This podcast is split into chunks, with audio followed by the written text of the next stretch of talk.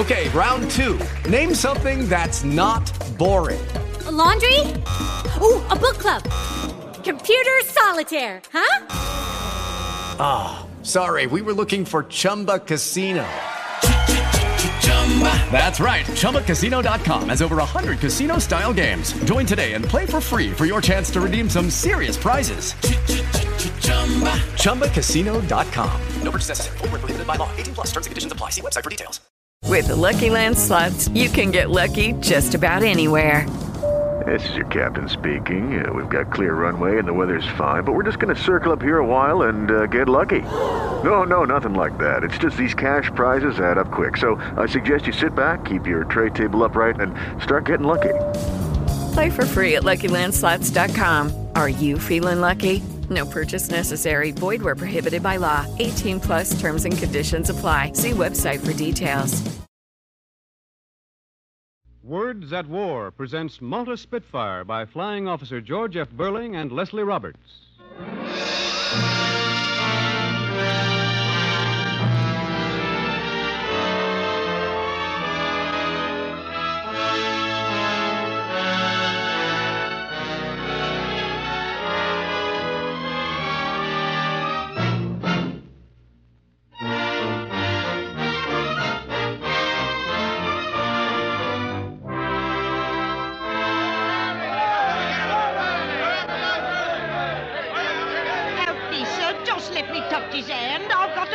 In Malta. Let me touch him. Here, here, where do you think you're going, lady?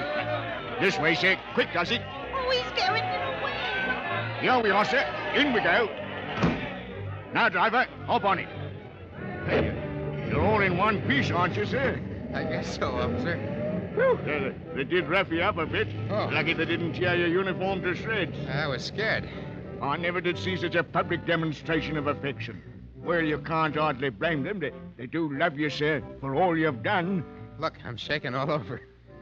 That's the first time I've ever really been scared. Imagine you saying that, sir, after all you've been through. Shooting down them 28 planes over Malta and being shot down yourself and then being received here at Buckingham Palace. Listen, I'm not saying I wasn't scared over Malta, but this. I need something to steady my nerves. Officer, you wouldn't happen to know where I could get a good fistful of hot dogs.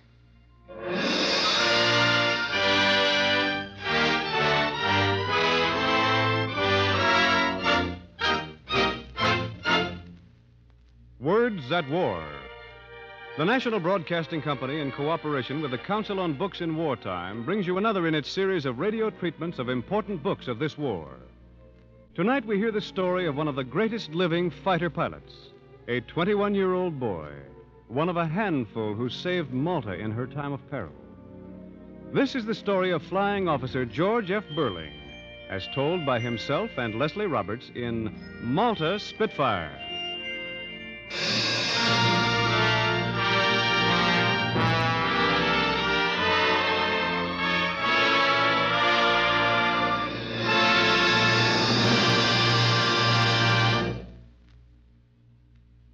This story belongs to George Beurling, the same way the future belongs to kids like him.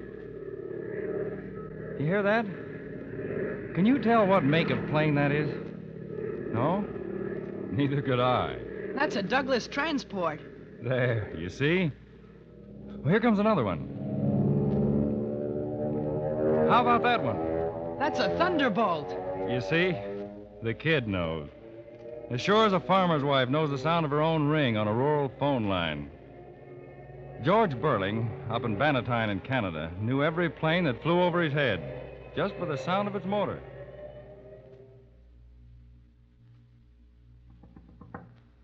George? George, unlock this door. Do you hear? Just a minute, Mother. No, just a minute. You open this door. Yes, Mother? Why did you have the door locked? Why, I. Uh, I don't you lie to me, George Beurling. Well, I was working on my model plane. Mm, I thought so. And you weren't in school today either, were you? Answer me. No, ma'am. But where were you? Oh, I know. Out at the airport, weren't you? Oh, gee, yes, Mother. I was. And, Mother, a pilot spoke to me. He did, honest, Mother. He said just as plain, hello. A pilot, Mother. Uh, your father'll pilot you when he gets back. And right where it'll do the most good, too. Now, you can stay here in your room till he gets back, George Beurling. A good licking will teach you you're supposed to stay in school. No, it won't. Yeah, and I'll get another licking tomorrow in school. All right, I'll take the licking. But I'm going to be a flyer. I'm going to be a pilot. Nothing's going to stop me. Hear that? You hear it, everybody?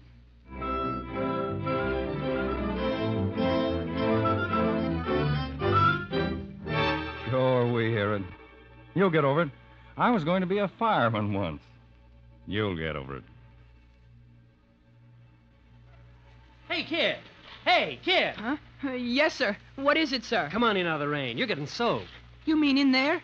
Inside, in the hangar? Well, sure, why not? Planes won't bite you. Gee. You'd think this was the Holy of Holies. Yeah, I, I guess it sort of is to you, isn't it, kid? You think a lot of flying, don't you? Yes, sir. I've been watching you hang around here for months. I, I've been watching you, too, sir. I think you're a wonderful flyer, sir. I'll pass, I guess. Say, kid, how'd you like to take a flip someday? In a plane? A ride? Sure, if your mother says okay. Want to? Want to?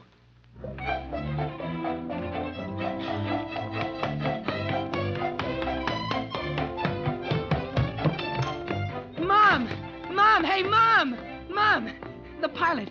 He says he'll take me up. Can I go, Mom? Can I fly? Oh, sure, you can fly. You can fly to the moon. I can go! Hooray! I can go! I can fly! Hooray! I can go! It was wonderful, Mum. I'm going to be a flyer. Georgie, I want you to be a doctor. And Dad wants me to be a commercial artist. My kid, is the only life. Well, now, where would you ever get money to take flying lessons? I'll earn it. First, I'll sell papers and run errands. And when I'm older, I'll get a regular job. And believe me, I'll get one, too. George Beurling is older now, and he's got himself a job working in a radio plant. Salary, 28 cents an hour, room rent, 150 a week, food, 175 a week. I'll make out.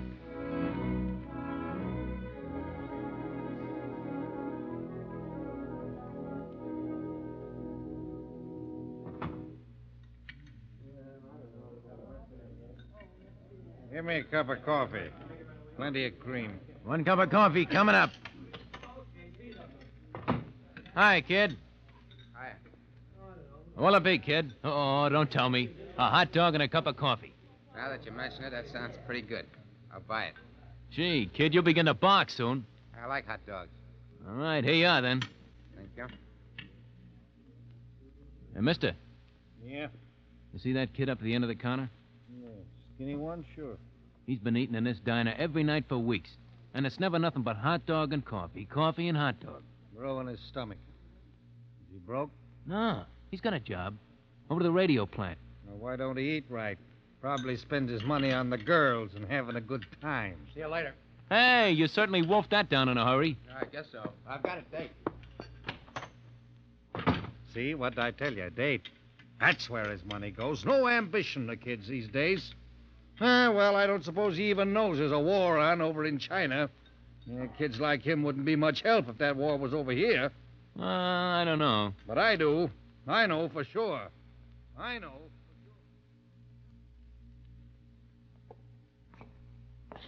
Well, say something, George, will you? I gotta get to China. I can fly and fight there. You said that a half a mile back. I want to fly, and I can't save more than $10 a week out of what I make to save my soul. $10 is only enough to pay for one hour's solo time. At that rate, I'll be a graybeard by the time I get a license. It's quite a mouthful out of you. I tell you, I've got to. I know you told me. Get to China. Now, listen. I had a small brainwave a couple of minutes ago. You ever heard of a place called Gravenhurst up in Ontario? I don't want to talk geography. I gave all that up in school. Will you keep still? Now, there's a guy up there who has a kind of freighting contract with the goldfields up north. By plane? Sure, by plane. He needs men. I was thinking, maybe you could trundle freight up there in exchange for solo time. Well, that is, till you get your license. Then you could. Hey, where you going? I'm on my way. But you haven't any dough, George. No, don't need it. I'll ride the rods. Yes, it belongs to kids like George. First, Gravenhurst, Ontario. In six weeks, a pilot's license. Then on to China, riding the rods again, westward for the Pacific coast of the USA. For a ship pointed for China and the war against the Japs.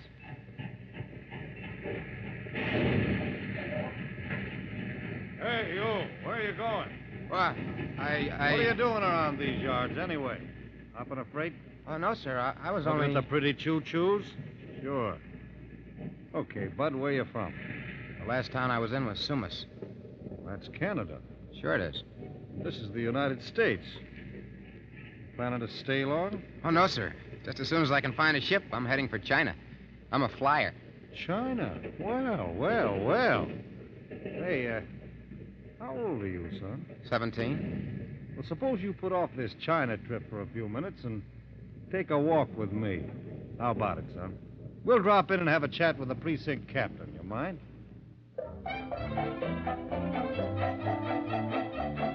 Too bad. Deported back to Canada. All that way out and back for nothing. Too bad, George. Sound pretty smug, don't I? Well, so did the people who met George after he got back. But the world I was so sure of, and the one they were so sure of, was cracking up, and a new world was shaping up. One for that young man. Did I mention the date? September 1939. Britain at war with Germany, and Canada was headed in. Where did that leave the smug people? You and me.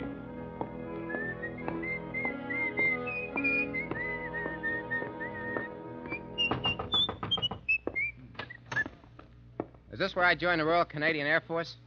Uh, this is the recruiting office, yes. That's what I want. Well, what do I sign? Name's George Beurling, age 18, born in Canada. Now, here's my logbook to show how many hours I've had in the air. Is there anything else? Just tell me where to now, report now, and... just a moment, young man. We can leave the logbook till later. Oh, sure. I don't want you to think I'm boasting. It's just that I'm Schooling, anxious. please. Oh, I chucked that a long time ago when I was 15. No college, then. No, sir, I didn't have time. Was something wrong?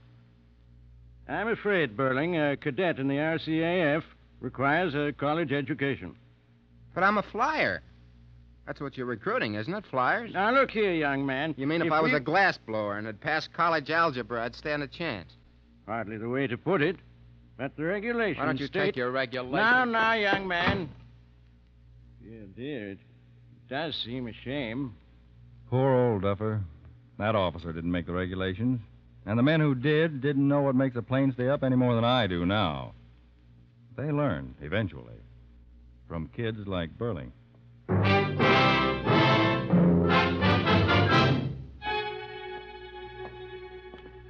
Take that hangdog look off your face. Yeah, maybe someday somebody will let me push a broom around the barracks by trigonometry. I know how you feel, but remember, George, this is going to be everybody's war, sooner or later. This is the big show. Now, why don't you bone up on the book knowledge? You'll get your chance. Meantime, how about a hot dog? I don't feel like a hot dog right now. Hey, wait a minute. You must be sick. What you need for that is a good hot dog.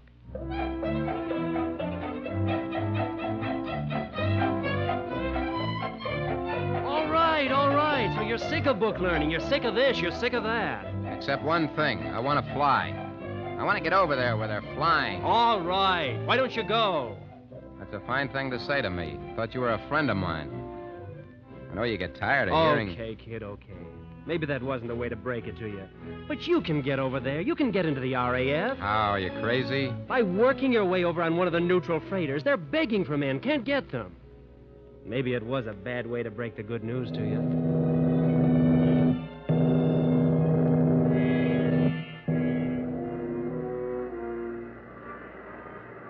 Boy who didn't know one end of a ship from another signed on as a deckhand to get over to England. Worked four on and four hours off.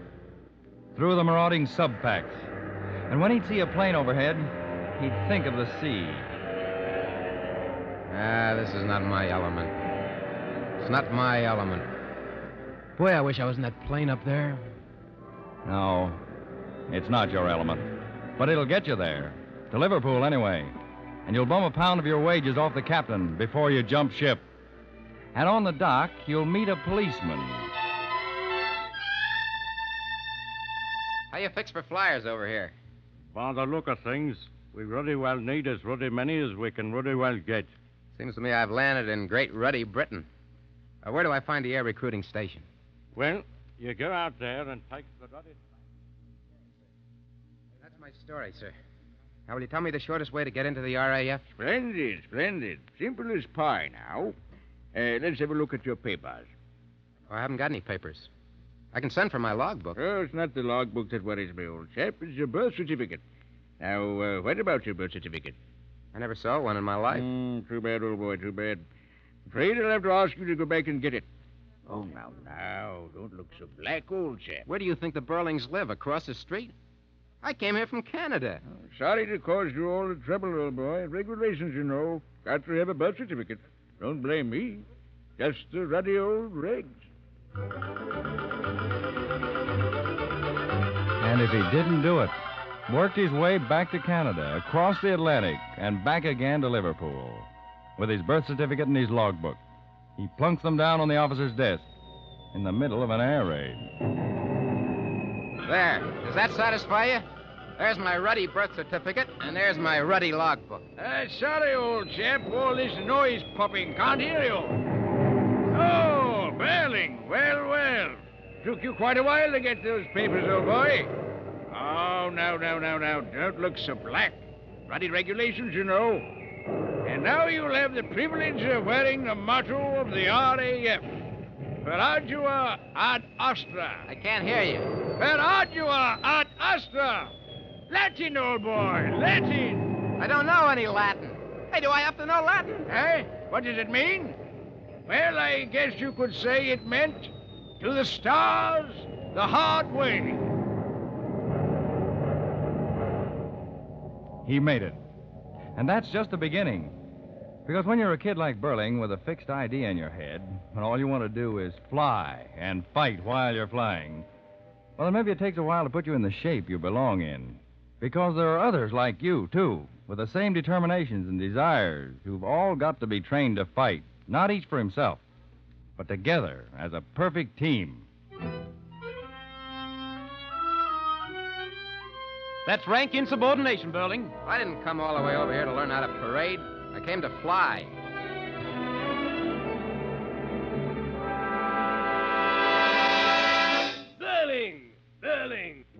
Is it now? I don't mind telling you that was a pretty poor business up there today. I got Jerry, though, didn't I? Naturally. Pulling off from formation, any of us can be a hero. Part one for ourselves. Your job's to keep the tail of a plane ahead of you clear. And just be a sitting duck for any Nazi, sure. If you don't mind my saying so, pretty poor sportsmanship, Beurling. Good day. Beurling, you've been fighting with the sergeant. Why doesn't he cut out all these regulations and let us stick to our work? The fact remains, Beurling, the sergeant has a black eye. Oh, I'm sorry, sir. He must have run into a door. You know, there's a lot of doors around here who don't take to him, sir. Come in, Beurling. Sit down. Yes, sir. I'm going to recommend you for a commissioned rank. In spite of some difficulties, I think your officer material. No, thank you, sir. I'd better stay the way I am. I feel like a pilot, but not like an officer. Like a pilot, eh, do you? I hope I am, sir, a pilot. You'll be a pilot, Beurling, if you remember this war is won by teamwork. And I think, too, you would do better to save your natural belligerency for the Nazis. They'll be where you're going. I agree, sir. I hope you do. Good luck.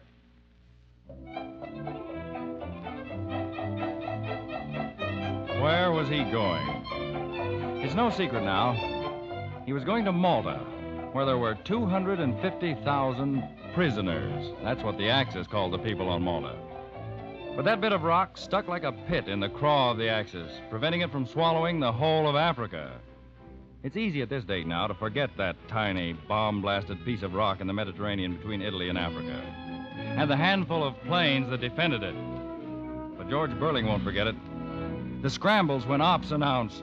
Enemy planes approaching. Scramble! Come on, fellas, we'll go. And the mugs of coca that went flying out of the men's hands as they plunged out of the canteen. Chairs overturned, poker games interrupted, heading for their planes to rise over Malta to meet the superior numbers of the enemy and their bombers, relentlessly trying to blast Malta into submission. And in there, as part of the RAF team, George Beurling, getting his share of the enemy plane. One. Two. Three. Four. Sometimes with just one burst of fire from his gun, so accurate was his aim. Five. Willie, I clean him off your tail for you. Are You all right? Will you watch it? Thanks, old man. Do the same for you someday. For crying out loud, keep your eyes peeled. I can't see everything. Oh, oh. Be back later.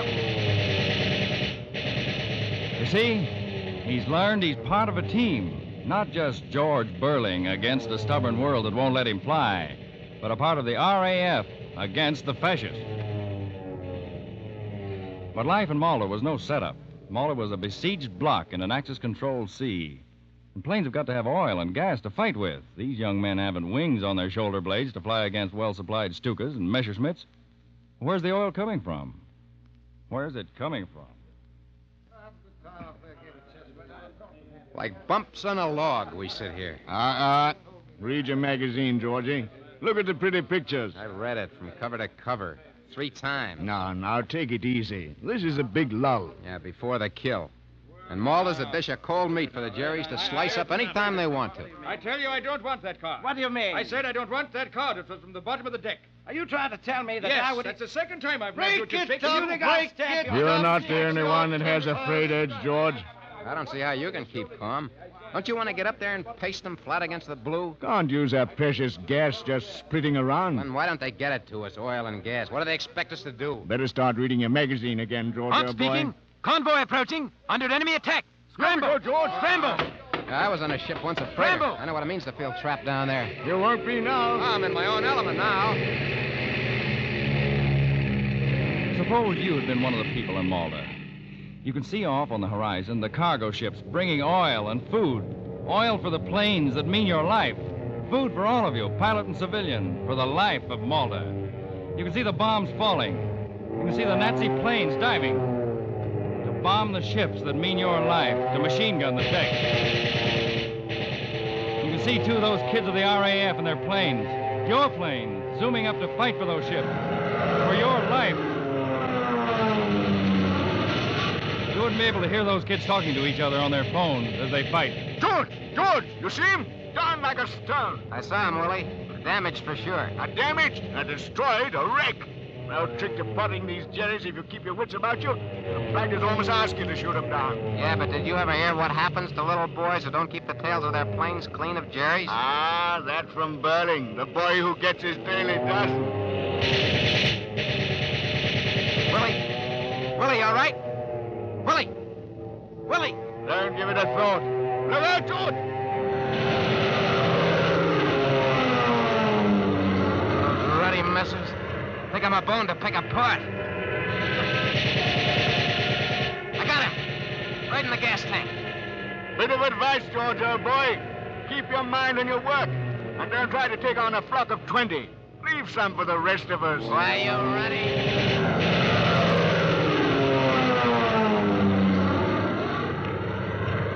And you, standing below on Malta, watching, hoping, praying.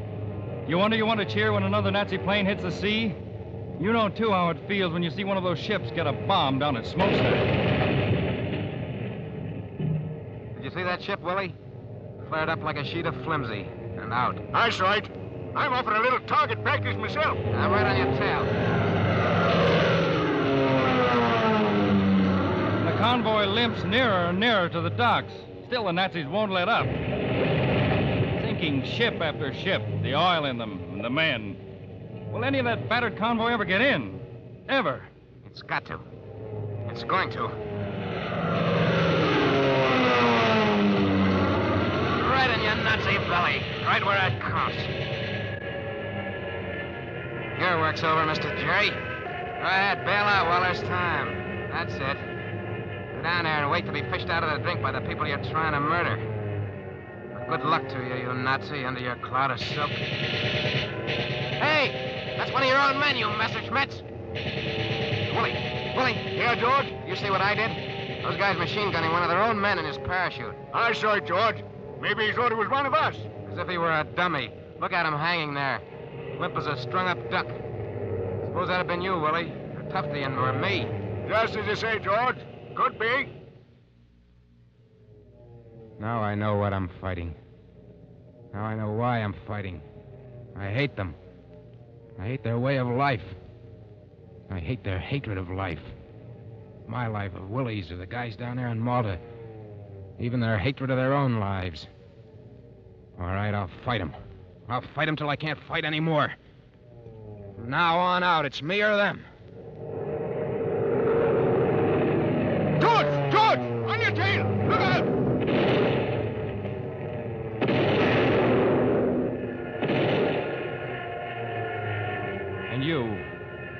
Down there on Malta, you who know your life depends on men like George Beurling, you stand and watch that Spitfire of his twist down through the sky.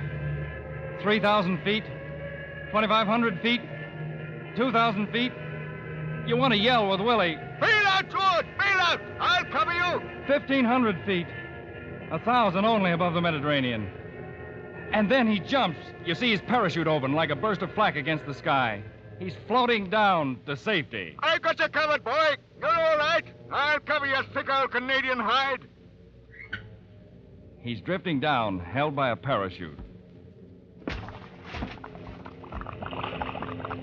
He hits the water, manages to crawl into his rubber dinghy.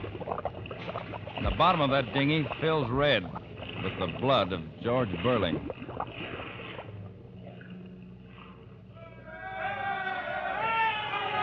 You know who to cheer the most now as the remaining ships of the convoy pull safely into the dock at Malta?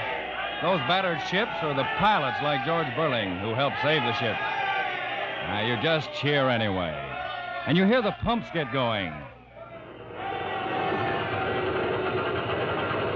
Sucking the oil out of the holds of those ships so those RAF planes can keep Malta still safe for the United Nations. George Beurling has chunks of cannon shell in his ribs, his elbow, his heel, and his left leg.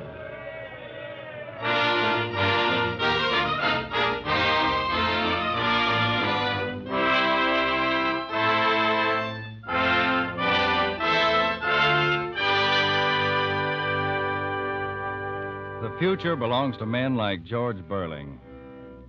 He was in the hospital for weeks, yes, and convalescing for months. But not now. He's back over there now, in the fight. When you think of him, when you think of how he and others like him were a team, a team that helped the convoys through the turning of the tide and held Malta, then think also of that earlier kid. That's an Airacobra. The future belongs to him. The future of a world that kids like George Beurling are helping rid forever of fascists and fascism.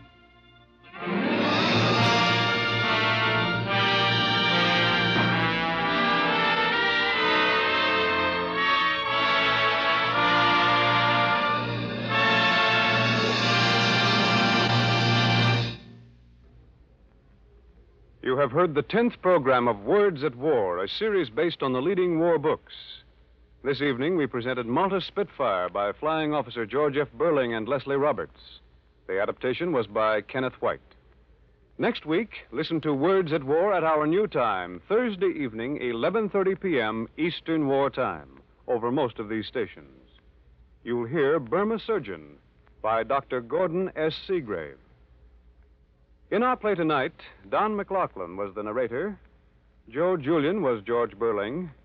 Other members of the cast were Irene Hubbard, Lon Clark, John Griggs, Peter Hernandez, Ian McAllister, Maurice Tarplin, and Harold Young. The original music was written and conducted by Frank Black. The production was under the direction of Joseph Losey.